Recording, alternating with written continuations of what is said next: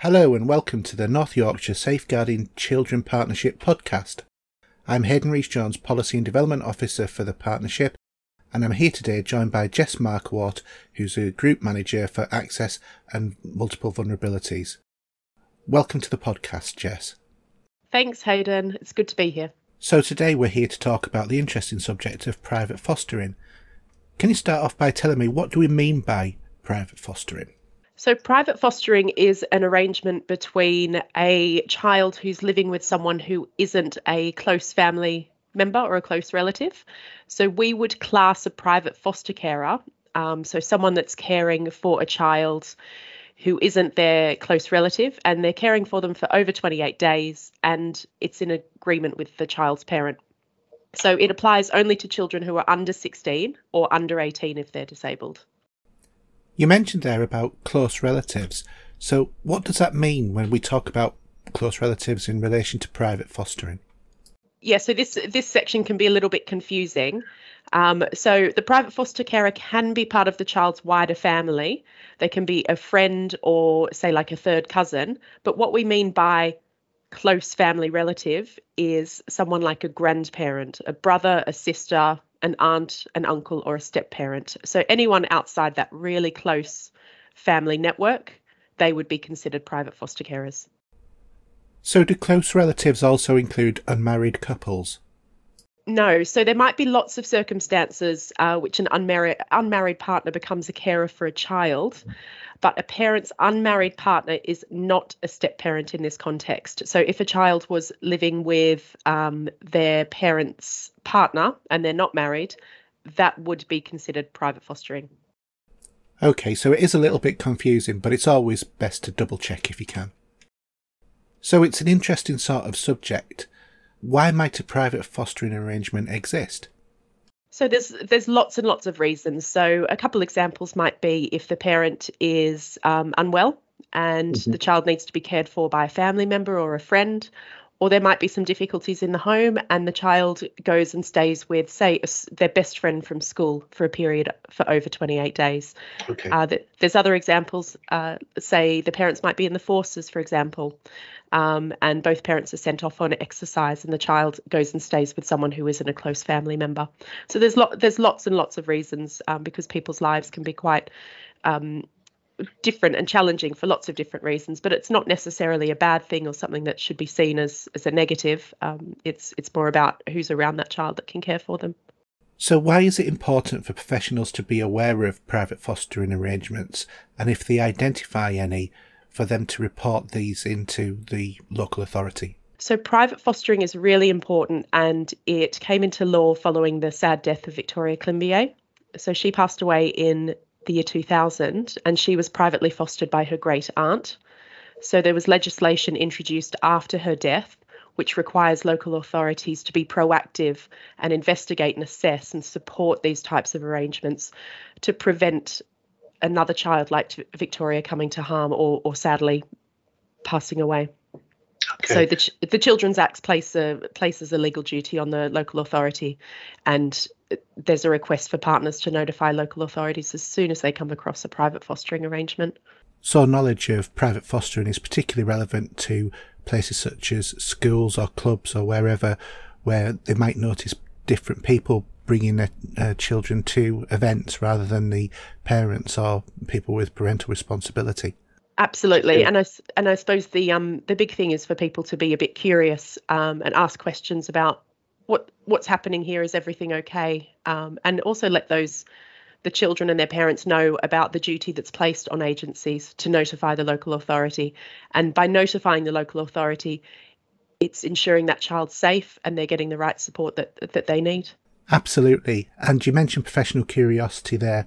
And this is just a reminder to everyone that we actually have new practice guidance in relation to professional curiosity on our website, safeguardingchildren.co.uk.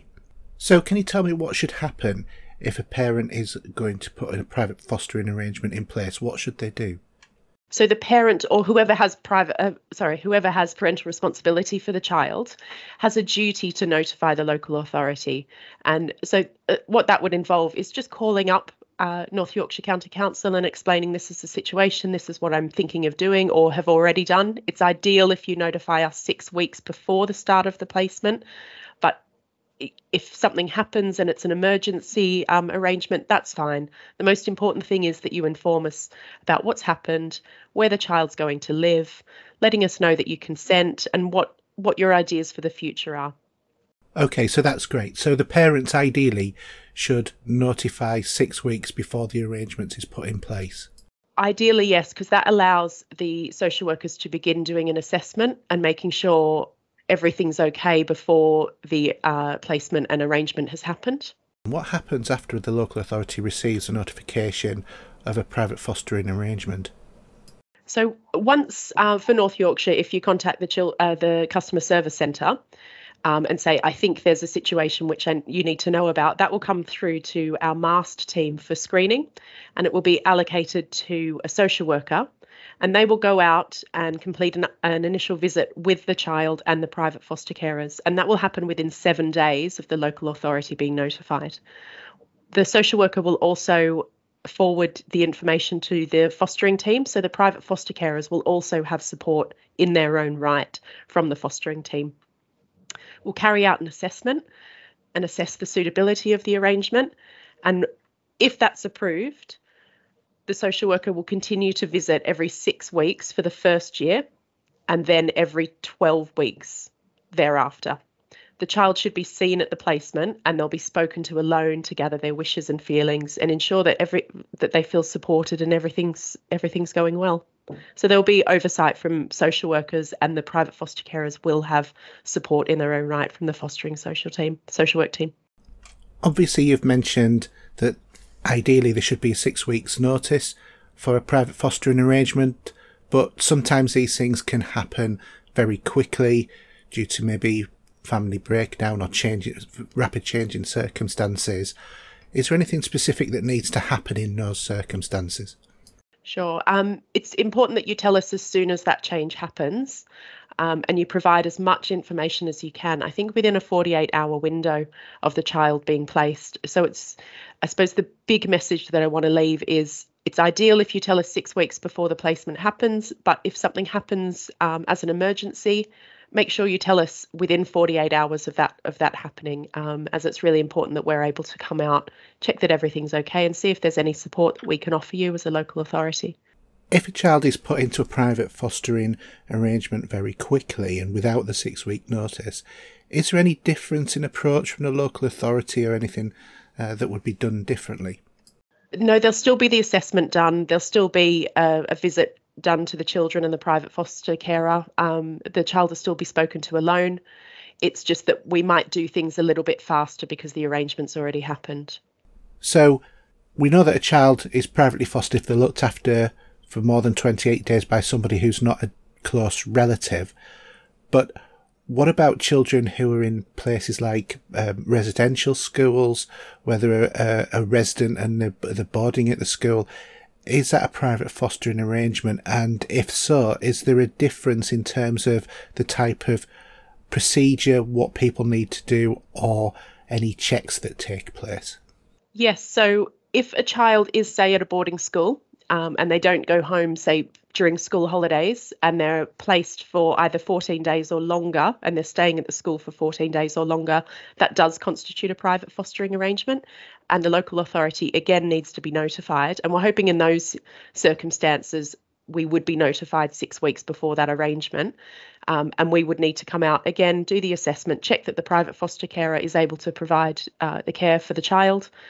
Again, do face to face direct work with the the child to make sure that they feel happy, settled, and safe, and all their needs are being met in the arrangement that's been that's been started. Thank you, Jess. That's been really interesting discussion about private fostering, a situation at which we know is underreported nationally. So, where can people go to find out more information if they want to find out more about the procedure or about what to do if they have identified a private fostering arrangement? Sure. So I would direct everybody to the North Yorkshire Safeguarding Children's Partnership website. So on the website, if you type in the search bar there, if you type in private fostering, it will bring up all the information about what is private fostering, what you might need to do, and there's also a handy one minute guide. If you do need to notify North Yorkshire County Council about a private fostering arrangement, you can call 01609 780 780, or again, you can click on the North Yorkshire Safeguarding Children Partnership website and follow the link to where it talks about worried about a child, make a referral, and that gives you details about how to email across as well. Jess, thank you very much for coming on the podcast. Uh, it's been really interesting, and I'm sure it will have given lots of people food for thought about arrangements that they might have noticed that have been in place. Just as a reminder for all of our listeners, you can find out more information about private fostering on our website, as Jess has mentioned, at safeguardingchildren.co.uk. You can also sign up to the e-bulletin, visit our YouTube, Twitter, Facebook or Instagram channels, and also links to all of the resources and information about private fostering are in the podcast description. Until the next podcast, thank you for listening.